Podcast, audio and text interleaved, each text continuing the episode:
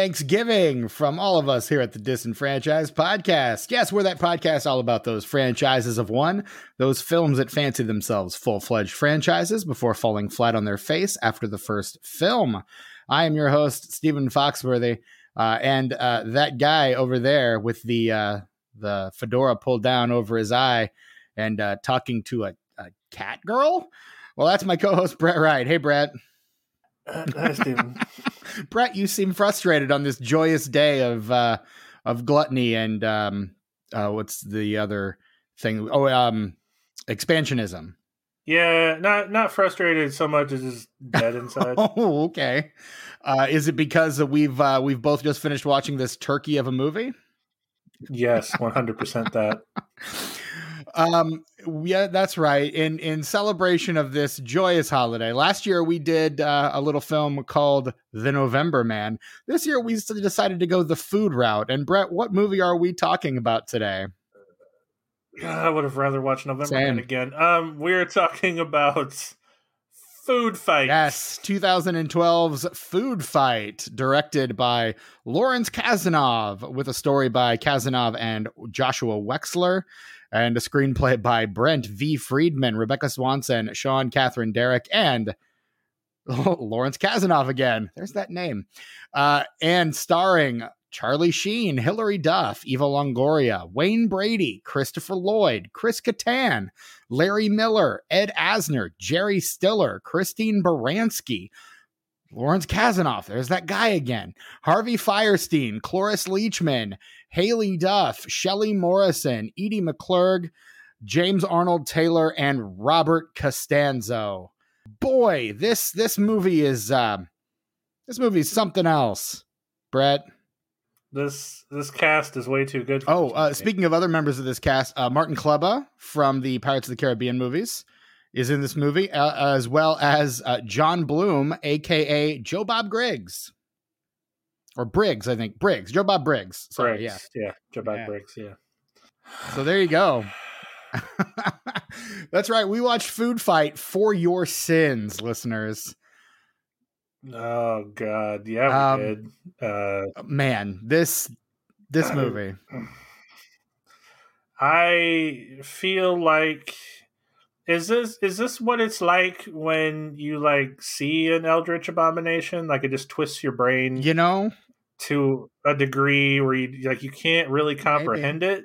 Maybe this is the perfect like, headspace just... we need to be on to to talk to the guys from the cast of Cthulhu tomorrow. Maybe maybe this is just the headspace we need to be in as podcasters. It might be. we yeah.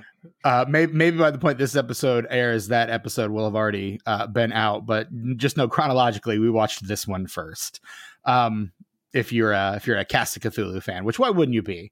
Um, but yeah, so we're we are here today to talk to you guys about a little movie called Food Fight, which is it it is attempting to do for food mascots what Who Framed Roger Rabbit did for 30s and 40s animated characters, what Toy Story did for uh, children's toys. Um, it is doing it much more, much, much more unsuccessfully, though, uh, for many, many reasons. Um, I think the idea is somewhat sound. The execution is um, not. I think it's fairly safe to say. Oh yeah, because because you've just mentioned two instances where it was incredibly right. successful. Um, it's not hard to do crossovers with things or characters or Ikes um that uh oh god i just cringe. we're gonna have to explain what ikes uh, are brett. Yeah so it's short for icon. Let me say this right off um, before you continue brett and i know you really want to continue explaining this movie before you continue i just want to say here at the 443 minute mark in our recording at least that's where we are before we had the theme song um if you have not seen food fight don't. Don't please do your do yourselves and honestly, quite frankly, us a favor and don't. Um, if there's one thing, if you if you're just struggling, like because again, this episode is dropping on Thanksgiving Day. If you're struggling, you've had a rough year, you don't know what you have in your life to be thankful for. Be thankful that you don't have to watch this movie if you don't want to. Um, because honestly, that's I would be if if if I were not me, I would be thankful for that. Yeah, I, I and that's not a thing I can say right. anymore. Yeah, that's uh, not a uh, thing we can be. Honestly, Brett, here's a thing we can be thankful for: we never have to watch this movie again. You're right. That is something to be thankful I'm, for. I'm very yes. thankful for that. That that I don't ever oh, have to God. watch this movie again. Um, I yeah. think, Brett, is it safe to say this might be the worst movie we've ever covered on this podcast? No, okay. easily. I won't even give that a second because thought. neither one of us really cared much for Elektra, but Elektra was at least a movie. Yeah, there was something to grab hold on to there. There was look, it was there was some cool action mm-hmm. scenes. Mm. I, I, I seem yeah, to recall. Maybe. Um, maybe. And, uh, and, even if your your main stars are checked out, uh, you know the, the, the the some of the visuals were kind of cool looking. There were there were things there. Uh, there was that was that was a movie. It wasn't a good movie, but it was a movie. Um, I'm not even sure this is a movie, Brett. No, it. Uh, I mean, I've I've been around uh, family members who have children who watch the stereotypical like the, the your Paw Patrols. My nephews your, were just watching. I was hanging out with my nephews earlier today. They were also watching that, Paw Patrol. That that sort of thing. This this feels like one of those animated movies where there's no substance. It's just a lot of pretty pictures to distract. But here's the children. thing: even Paw Patrol is trying to teach you something. This movie, there's no educational value to this movie, unless that value is how not to make a movie. Well, sure, because uh, there's uh, probably all sorts of lessons maybe, you could learn from this movie on the as far as that's concerned. Yeah, and maybe Paw Patrol is a bad sure. example, but because there are children focused television animation that it is devoid of substance and is just animation to keep sure. distracted. And this is this is what this feels like to me the entire time. I felt like I was five years old and I was being just sat in front of the television, told to uh, distract yourself. See, and there were, I mean, there were shows, the kid shows that were when I was in college that my friends loved. Uh, there was one show in particular called Booba, which just seemed to be like lots of colors and characters kind of dancing around in weird ways.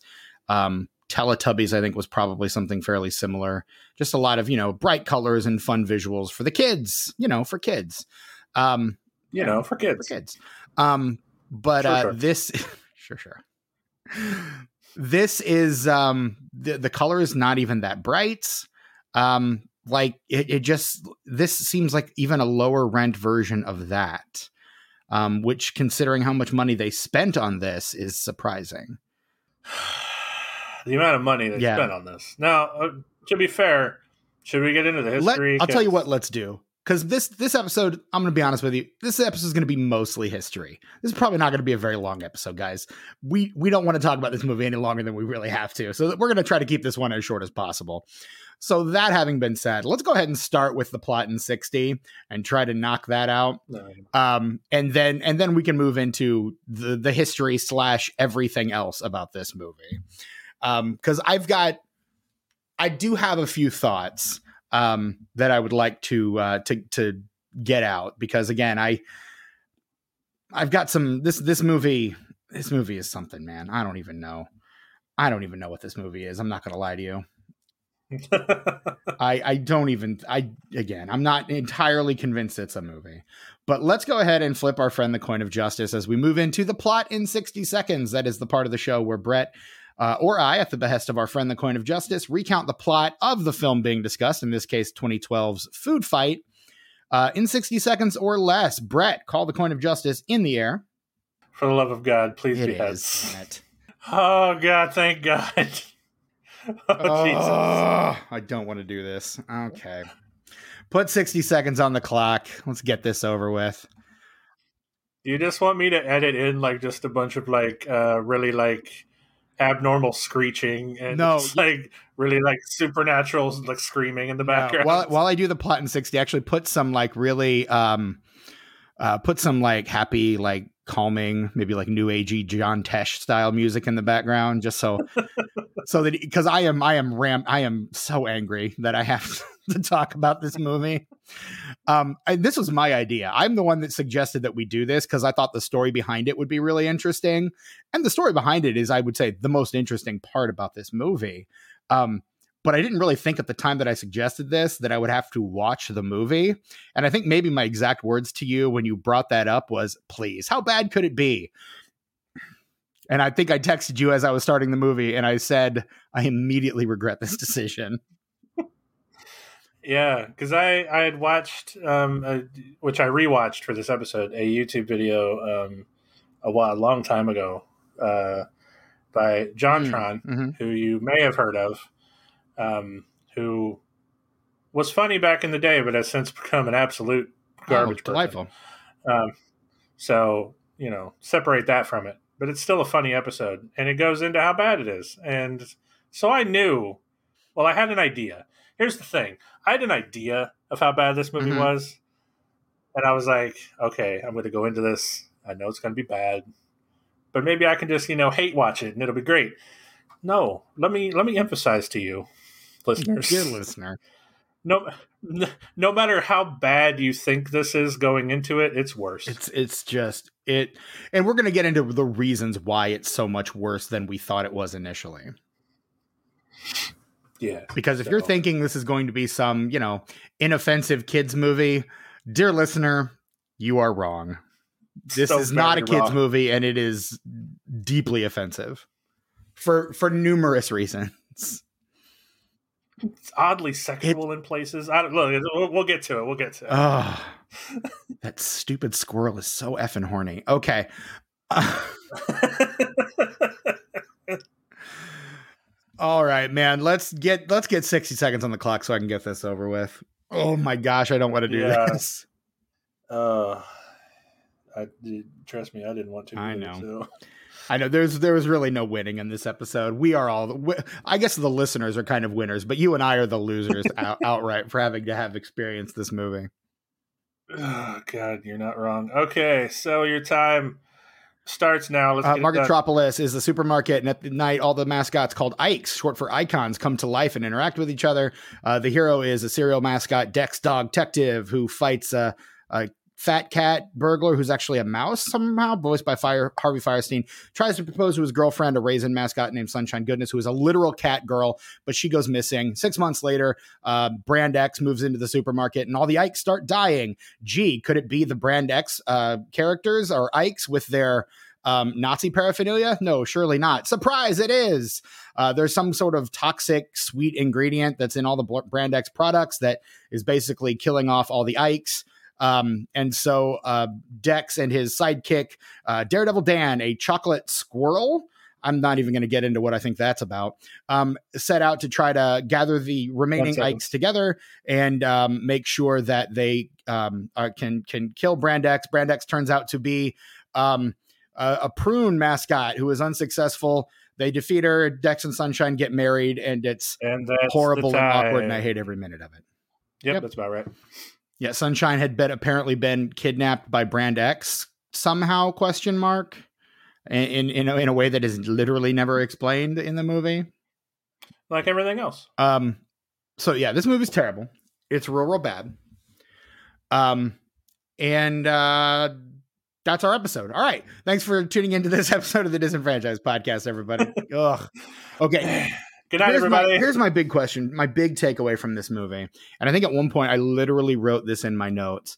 Who is this movie even for? Because I don't think there's an answer. You have in this movie Harvey Fierstein, and this is in the opening moments of the movie. Harvey Fierstein playing a a burglar character um, called Fat Cat Burglar, who looks like a rat. He's called a cat. He looks like a rat. Does not even remotely look like a cat. And as he is getting um, dispatched by Dex Dog Detective, the worst named character in animation history, um, he says a line from Harvey Fierstein's Torch Song trilogy I just want to be loved. Is that so wrong? And I'm like, weird choice to put this in a movie for kids because no one's going to get this this reference. I know there I- is a reference to um, Torch Song trilogy, by the way, is a um, it's it's Fierstein's well regarded play about his life as a drag performer. Um, not something kids would have been familiar with at all. It kind of was kind of his breakout role and the one that kind of catapulted him to uh, prominence in the first place. Um, later in the movie, there is a a recreation of the scene from Casablanca where the French resistance and the the Nazis are singing their um, national anthems back and forth at one another, um, and made made even more awkward by the fact that the Brand X characters are literally fashioned as Nazis. Um, you've got the giant eagle symbol uh, instead of the swastika. You've got a giant X on all of their clothing. Um, it's not subtle. Uh, it's incredibly obvious. Um, and the fact that the the song that the Ikes are singing at that moment is to the tune of the Marseillaise, which is the French national anthem that is sung in Casablanca. And I'm like, what? Why is this here? Who is this for? The fact that the the squirrel, Daredevil Dan, as we mentioned before, is just inordinately horny. Just so horny all the time um like ogling women. He he uses the phrase he or he says the line now i'll never get to play lick the frosting with sweet cakes. The hell? The hell is that even? I I mean when like at the beginning and periodically whenever he gets like flustered or nervous like cho- chocolate chips like fly off of him? I don't really know. yeah I didn't uh, What's going on there? Uh, Sunshine Goodness is a literal cat girl. She is a human girl with cat ears and whiskers drawn on her face. Who is a spokesperson or an icon for right. raisins? So I'm thinking maybe like she's like Sunshine, like the Sun-Maid Raisin Girl, except no, she's not at all. Because the Sun-Maid Raisin Girl is a human being. And and then that that's why like Dex is like he, eats raisins mm-hmm. all the mm-hmm. time. Because you know that's what you relate to what a dog yep. likes Th- things they literally um, are incapable of eating. Yep correct. Absolutely. I can't I, if this thing had been uh, successful I, I don't even want to think about the number of kids that would start feeding raisins to their dogs. Oh god. Yeah probably. So it's it's probably a blessing this thing didn't end up being successful in any in any capacity it, like it, it, it almost seems like this the the the brands they couldn't get deals with, they just replaced them with a generic version in the movie. Because you got like a Count Chocula sort yes, of character. Played by Larry Miller, who is probably just by default the best thing about this movie. he at least seems like he's having a good time riffing in the sound booth, even if that doesn't come through on screen at all. Like he's at least having some fun yeah, someone had fun making just, this movie, and I'm glad it was Larry Miller. He's he's a bat that is horny yes, for chocolate, literally, it's, and it doesn't matter what what what that chocolate appears in the shape of. Like he's horny for Dan because he's a chocolate squirrel. Uh, I think at one point in the movie we're supposed to assume that he's horny for the chocolate hippos. Like just he's a he's a vampire he's a vampire bat, a bat stylized like a vampire who's horny for chocolate. What is he the yeah. spokesperson for? I don't know. They never nope. mention it. Uh, the stuff that they couldn't get brand deals for, they make knockoffs of, but never say what what the knockoff right. brand. So we got we've got Sunshine Goodness, we've got uh, Vlad Machakol or whatever, um, and then uh, there's also the uh, Lola Fruto, I think is is the name of the uh, knockoff Chiquita Banana lady, uh, played by the the maid from um, oh what's the name of that show? Uh, Will and Grace. Shelley Morrison, Lola Frutola, that's her name. Lola Frutola. Uh, and she is played by Shelley Morrison, who was the the maid character uh, Rosario on Will and Grace.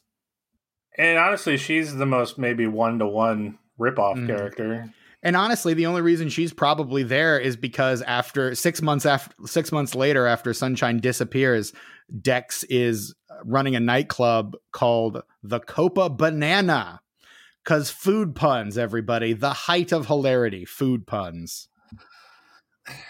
Yeah, see, there's, there's times when you can do it right and sometimes when you can do it wrong. And as much as I also hate Sausage Party, almost as much as I hate this movie, there's some pretty funny food puns in Sausage Party.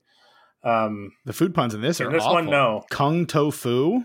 Yeah, yeah. That might be the most egregious thing yeah. about this movie, actually. Now that I'm thinking about it, the only one that even comes remotely to being clever is Melon Rouge. Yeah, melon, which is the first one I saw. Yeah, uh, and but even I mean, it, it, comes close to being clever, but it isn't. It doesn't quite hit. So, yeah, the the Chester yeah. Cheetah analog is a character called Cheasel T Weasel. Um, which is crazy because if you watch the original trailer for this movie, Chester Cheetah is featured prominent. Mm-hmm. He's riding around a motorcycle and everything. Yeah. So the brand deal with uh, Cheetah Cheetos must have must fell through. through yeah. Well, and you get between. I mean, here's the thing: this movie took f- at least a decade to finally be released. Like it was supposed to be released Christmas 2003, and it didn't come out until um, what's the the release date on this? Uh, was released on June 15th, 2012 to a handful of theaters in the United Kingdom. Didn't even have a United States release. Uh, so this is kind of one of those we're covering it on a technicality kind of movies. Um, but uh, but yeah, we're we're we're covering all all the same. So let's get into the history a little bit. Um, the the one name you need to remember if you didn't get it from when I was listing off this movie's uh, credits, the one name you need to take away from this movie is Lawrence Larry Kasanoff. He is the reason for this movie. He was in the late 80s and into the 90s a Hollywood producer. Uh, he and he had honestly been producer on some pretty good movies. Uh, you Can't Hurry Love, uh, Your Mileage May Vary, but Chud 2, Bud the Chud, uh, Far From Home, Kathryn Bigelow's Blue Steel. Um, he was an executive producer on True Lies. He was a producer on the Mortal Kombat movies. Um, like he he was a fairly big producer. He had some pretty big credits. The I think this the 1999 is it the Christopher Lambert Beowulf or the Robert Zemeckis Beowulf? I'm yeah, it's the Christopher Lambert Beowulf. okay, never mind. um, but he and he also um, had through his production company, um, which was called Threshold, um, the rights to um, some Lego videos, basically not the Lego movie, but you know, just some like direct to video um, Lego stuff that he had the rights to. And around 1999, he gets the idea based on the success of Who Framed Roger Rabbit and Toy Story to do basically what Toy Story did, but with I- icons and mascots that you see in the grocery store. And so he and um, some other people begin to write this script for this movie um, called Food Fight that would basically incorporate these very famous brands, would basically give them, they would pay this, so they would help fund the movie, um, the movie's production in exchange for their characters being featured relatively prominently within the film.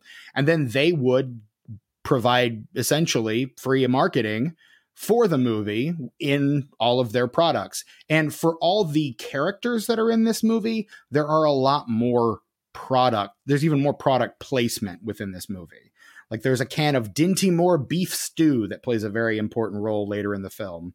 Yeah, and they and uh, what's her name mentions Chef Boyardee making them a big mm-hmm. fancy dinner.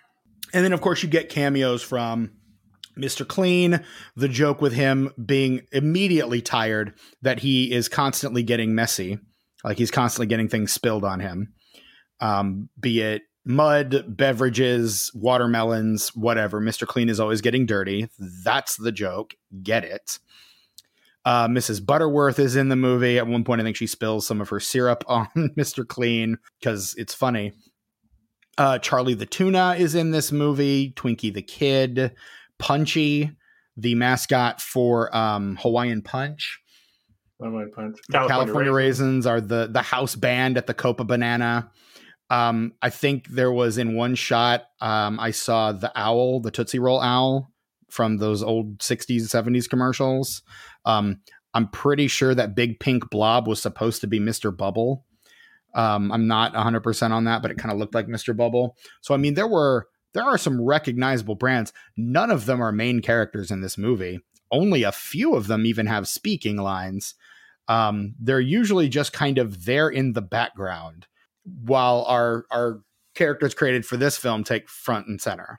Which is funny if you look at the cover art for the DVD mm-hmm. release. Um, the brand characters are front mm-hmm. and center and very tiny in the background of the main characters Correct. of this movie. Yeah, and we'll well I'm sure we'll have used that art for our Twitter and social media promotion, so you can you can see what we mean if you head to uh, at disenfranch pod on Twitter and take a look at that. But yeah, the I mean, so that that's his idea essentially.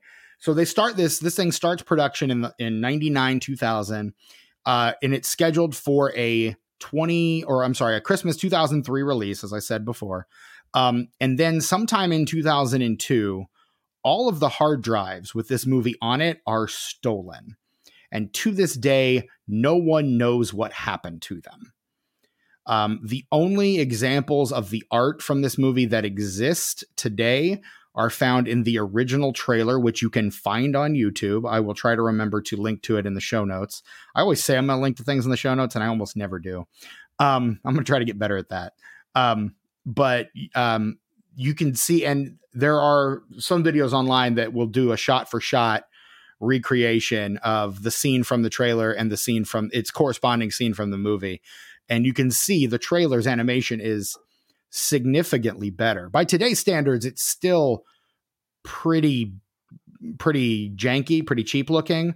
But I mean, again, you go back and you watch the original Toy Story, or if you go back and watch the original Shrek, um, those also look kind of cheap looking by today's standards. So the the digital animation kind of came a long way in a very short amount of time.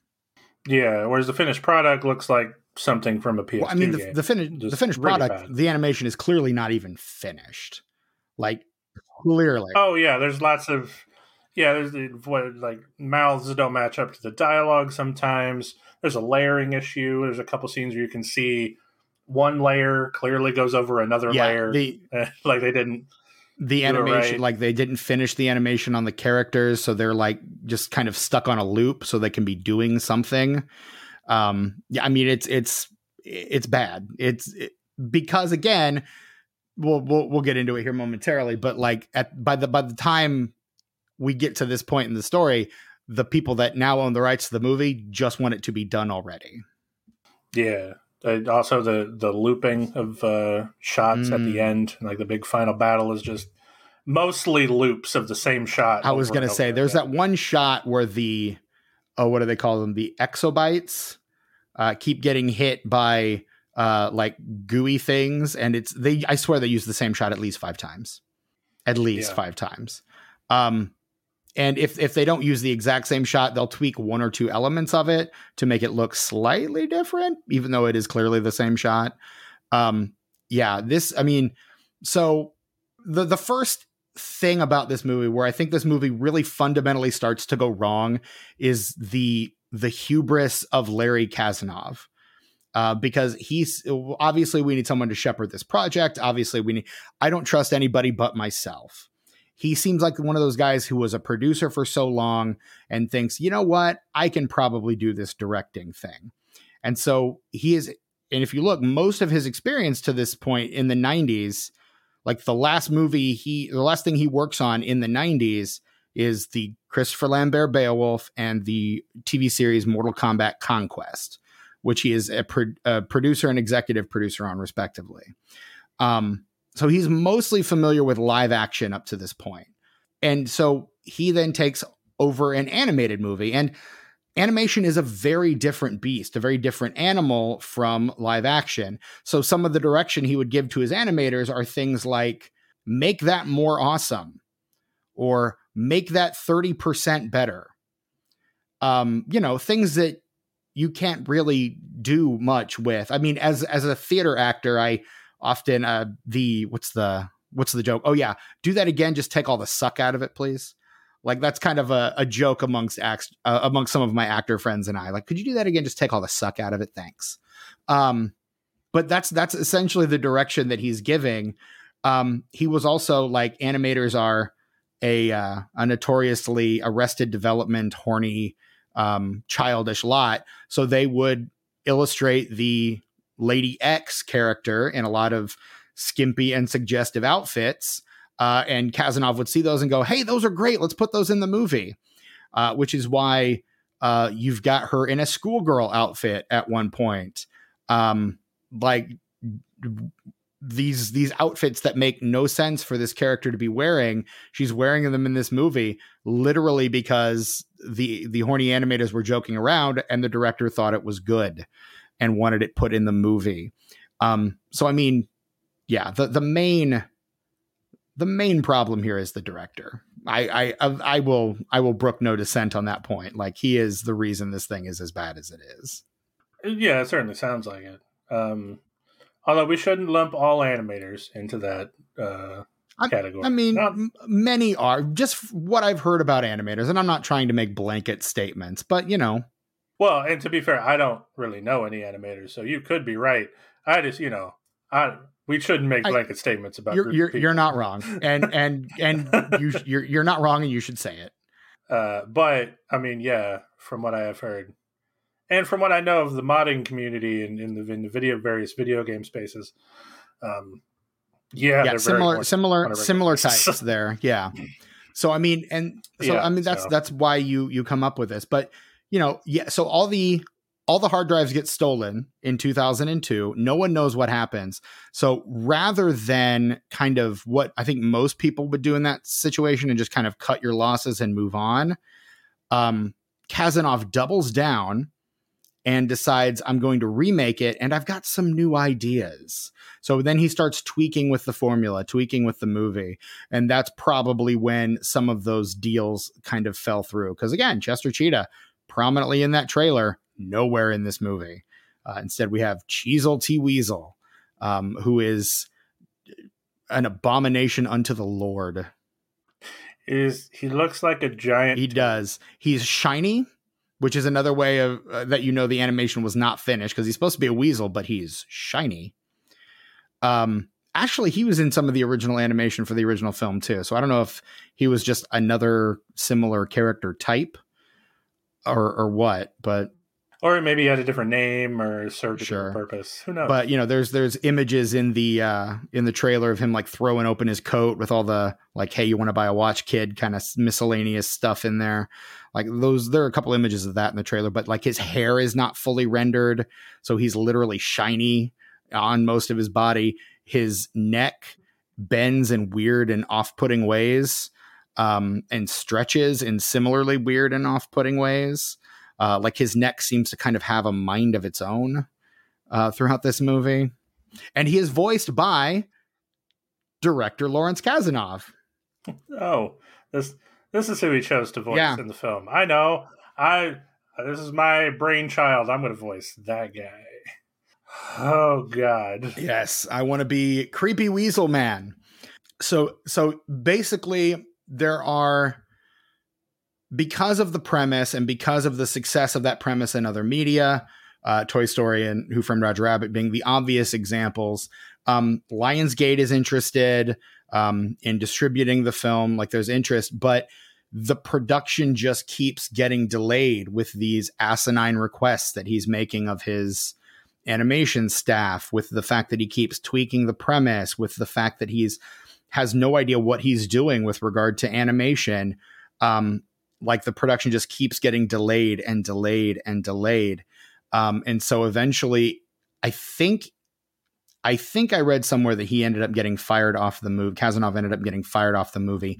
I don't know how accurate that is, um, but the movie ends up going up for auction and is purchased by an insurance company called the Fireman's Fund Insurance Company who purchased it for $2.5 million.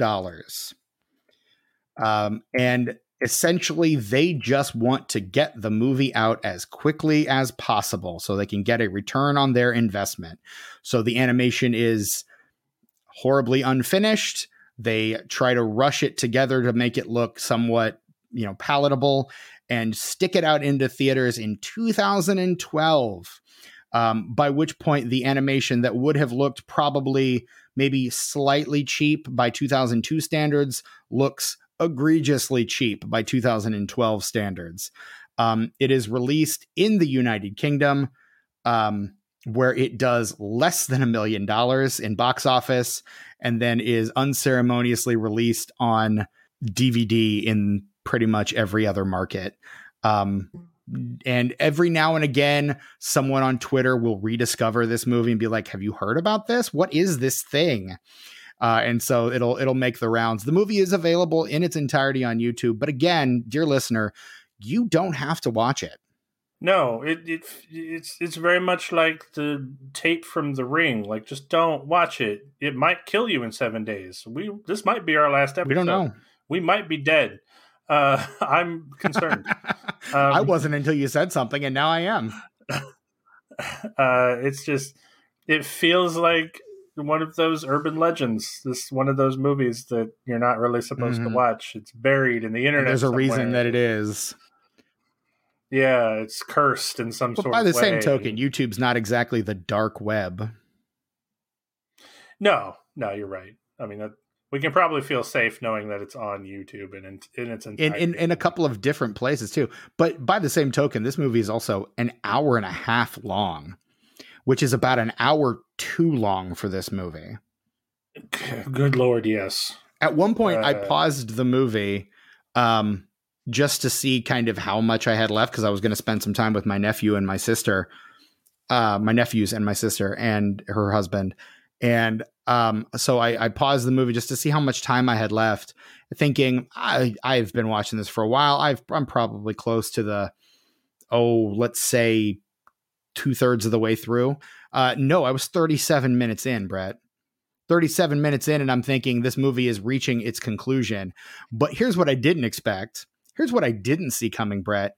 Uh, 45 minutes of the most terribly paced, terribly animated cartoon war in a grocery store I have ever seen.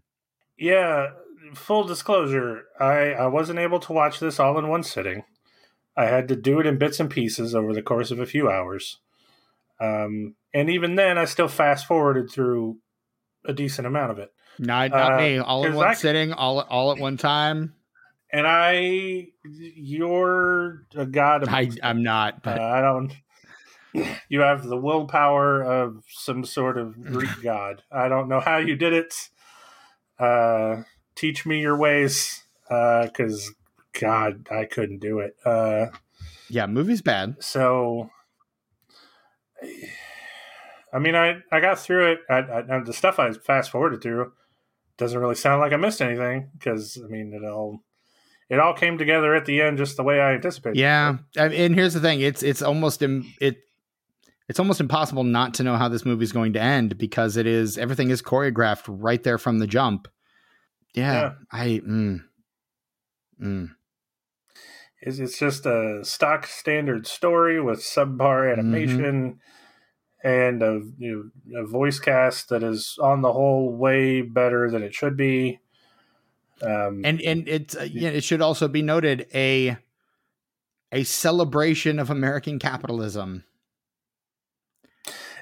Yeah. Just because they they will stop at nothing to tell you how important these brands are, these Ikes are to American iconography and and how important they are and and why they are why they should be protected at all costs and oh my gosh. Yeah, it almost feels like all of these brands that, you know, paid to be in the movie, it feels like they at one point might have taken this movie and shown it to their employees that's like, look at this wonderful statement about the company you work for and the brands that you support, and just propaganda is the yeah. word I'm looking for. Propaganda. Except none of those brands, none of those brands ever amount to literally anything. I think the most that happened to any of those um, recognizable icons is that Charlie the tuna literally gets stepped on by Lady X. That's like I think the most that happens to any of those characters. Um, Punchy punches someone in a bar fight. Uh, Mr. Clean gets stuff spilled on him a lot. Someone makes a bald joke um, at his expense. I think that's about it.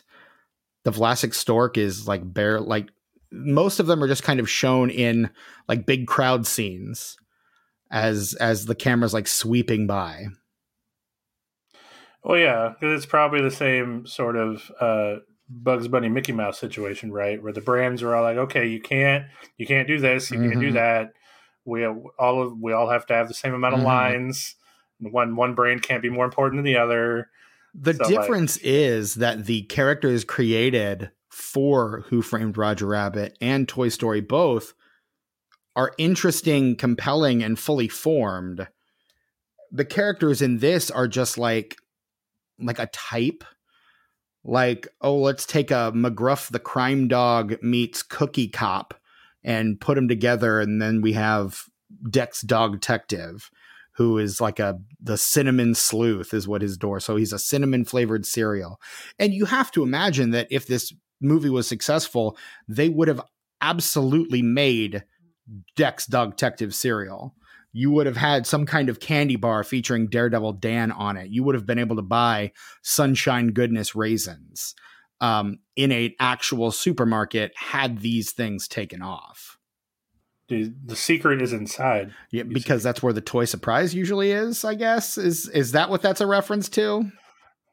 I that's the impression I got, but who, who knows? Who really? Who the fuck does know? Really? um, at the end of the day, who the fuck knows? No, that's yeah, no, you're absolutely right. Like that was the impression that I got. But again, this movie is not going to do you any favors by telling you anything. So no. no not not it's not going to explain how mm-hmm. the world works. It's not going to explain how these characters work. It's not going to explain like okay, when the real world goes away at night, the place comes to life, but the products are still sentient. Mm-hmm and can see stuff and interact with the like real when world. the Brand X representative steps on a bag of salt and vinegar chips, the mascot sees it and vows vengeance on Brand X. Um, and then at one point, like our heroes, Daredevil Dan and Dex Dog Detective, these terrible names, I swear, um, have to like go out in in the supermarket during the day when they're like the aisles are bustling with shoppers. Um, the animation in that scene is particularly bad. The human characters look like um have you seen the music video for the song Money for Nothing? They look yes. like characters from that music video. Yeah. But like more yeah. Disturbing. Yeah, oh, yeah, significantly more disturbing. Yeah. But in terms of just animation quality, like it it's how many ways can I say this movie's not good? Uh, we're finding new ways. We're trying. Um, because uh, that's what this movie deserves. Just finding new ways to describe how. And here's the thing: is. I ever since our an early episode, I have been loath to just crap all over a movie, but I I'm like I said, other than the fact that I can tell Larry Miller's having a good time and Christopher Lloyd is in this movie, there's what else can I say? I mean, there are two legends in the, this movie does contain performances by two legends who are no longer with us as of this year cloris leachman and ed asner. I don't want to talk about this movie in conjunction with their legacies. That seems wrong. It like, does. it is. and it is. ed asner is the uh the head the supermarket head and uh cloris leachman is one of the brand x hench women.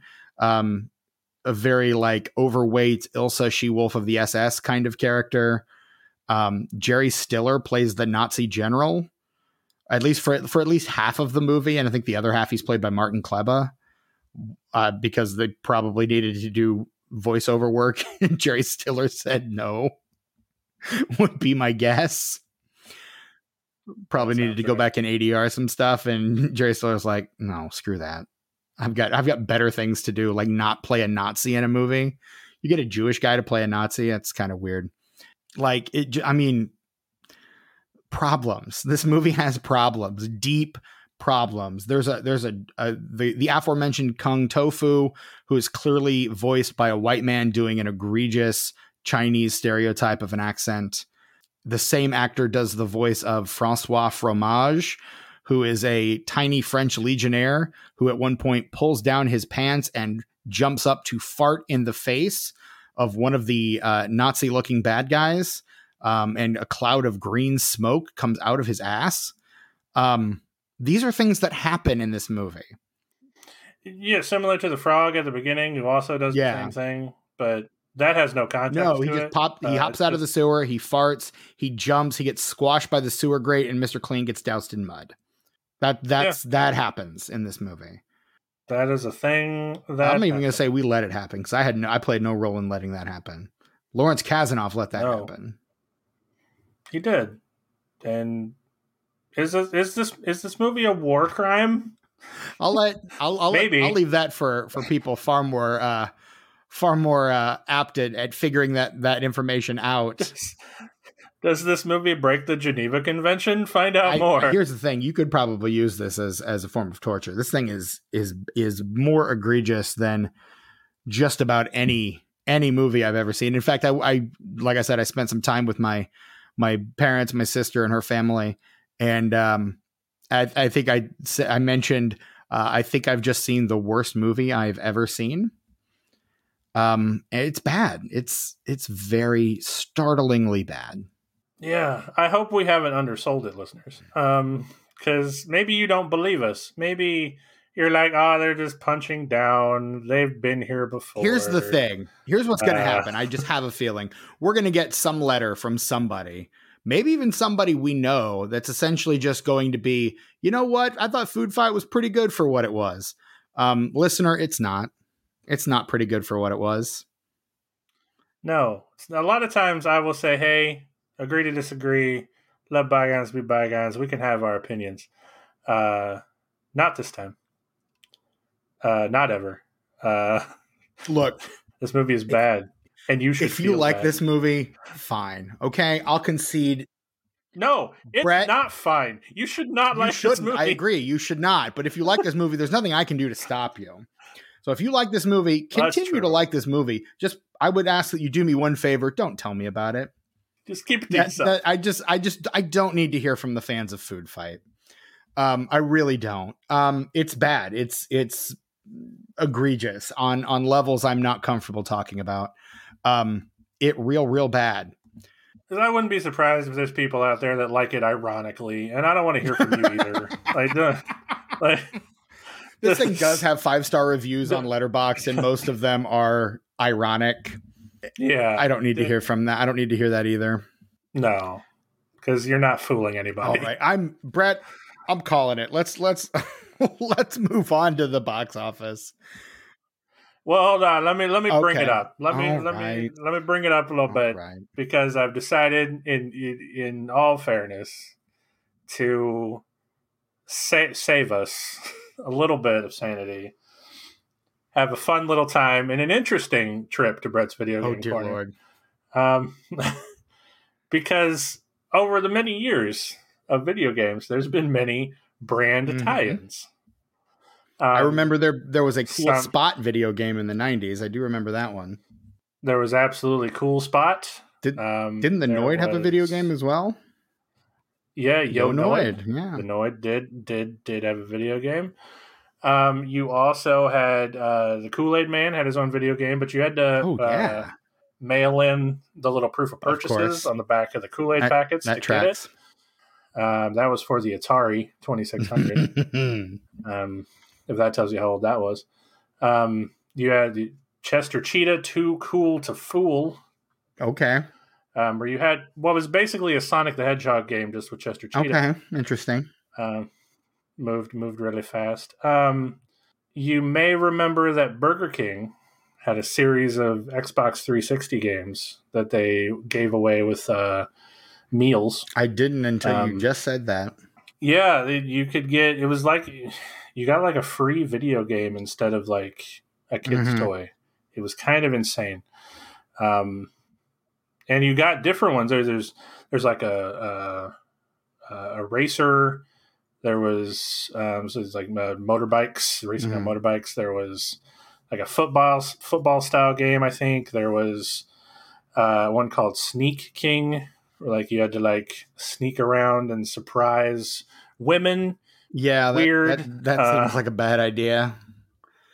Based on those um, commercials where the wake up with the king commercials, where someone would wake up and he would the king would just be in bed next to them with a breakfast sandwich. Yeah, because it was the 90s was a different time it was wrong then it's uh, wrong now but for some reason they allowed it then i don't know why Yeah.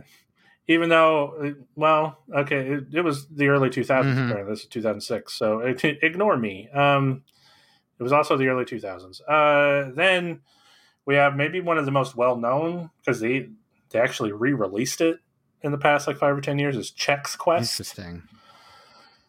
Uh, where you could you could send off proof of purchases from your Chex cereal, uh, and they would send you the game. It was basically just Doom, but with like a veneer of Chex theming. Okay, yeah, that doesn't sound weird at all.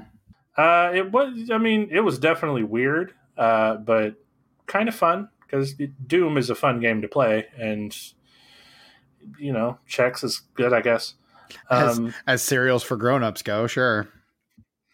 yeah, and then probably the weirdest one is Captain Novolin. If you are familiar with uh, Novolin, it is a type of insulin, and Captain Novolin was the mascot of this insulin brand that helped educate kids about type 1 diabetes. Okay. He had his own video game. Okay. I mean, sure. I can't imagine too many kids are pounding the pavement to find copies of Captain Novolin, but all right. Uh, but that's that's the weirdest one. Yeah. Um, no, I, I don't disagree. And, well, and we'll leave off with that. Uh, thanks for coming to Brett's Video Game Corner. That was the product tie-in edition.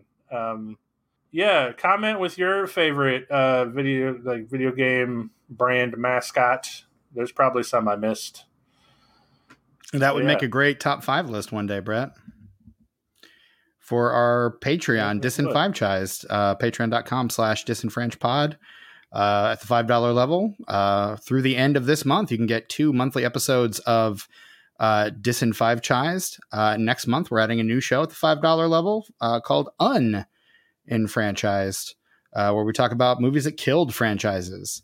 Uh, first episode is going to be next month and featuring our friend Hope Lickner, who was on our Dune episode. So tune in for that. Um, food fight. Our Dune episode most listened to episode. Um, one it's two two downloads away from being our most downloaded episode ever. So uh, yeah, it's it's it's really close, right on that line there. So yeah. Uh, Food Fight was released in uh, theaters in Great Britain on June 15th, 2012.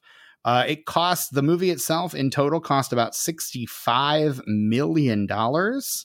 Uh, and it grossed in, in the international box office, nothing domestic, because again, it was released straight to DVD here.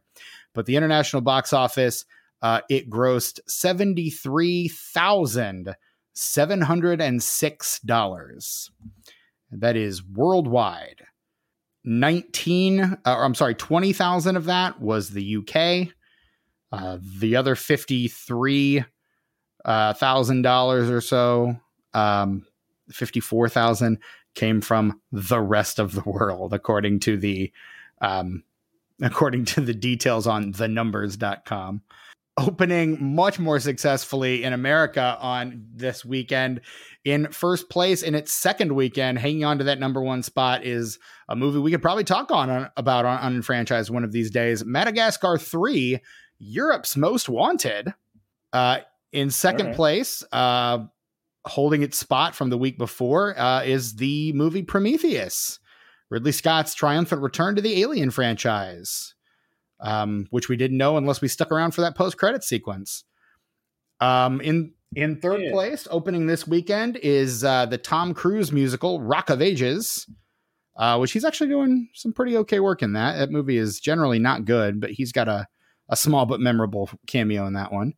Um, in fourth place, also new this weekend. What if Adam Sandler was Andy Samberg's dad? It's that's my boy, uh, a movie which pretty pretty much bombed. Uh, did not do very well.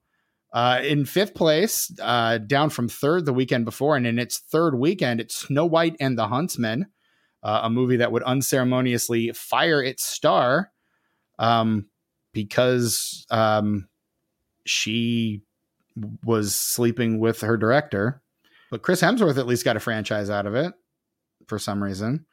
In sixth place, down from four uh, in its fourth weekend is Men in Black 3. Uh, in seventh place, down from five the week before, in its seventh week is Uh, going to be the number one highest grossing movie of the year. It's The Avengers, which has already grossed almost $600,000 at the box office at this point, just seven weeks in. Uh, in eighth place, The Best Exotic Marigold Hotel. Ninth place, uh, Wes Anderson's Moonrise Kingdom. And in 10th place, a movie we can absolutely cover on this podcast one day, and maybe we will Battleship. Ah, uh, yes. The movie based on a board mm-hmm. game. Not done since Clue. Right. And uh since? Not done before or since? Hold on, I'm searching my memory bank. You could probably just type in movies based on board games, and that would probably. I probably. But could. you're not gonna. Nah, I'm not. I'm pretty sure it hasn't been. Um, this movie does not have a tomatometer score. Uh, th- no, no critics have reviewed this movie.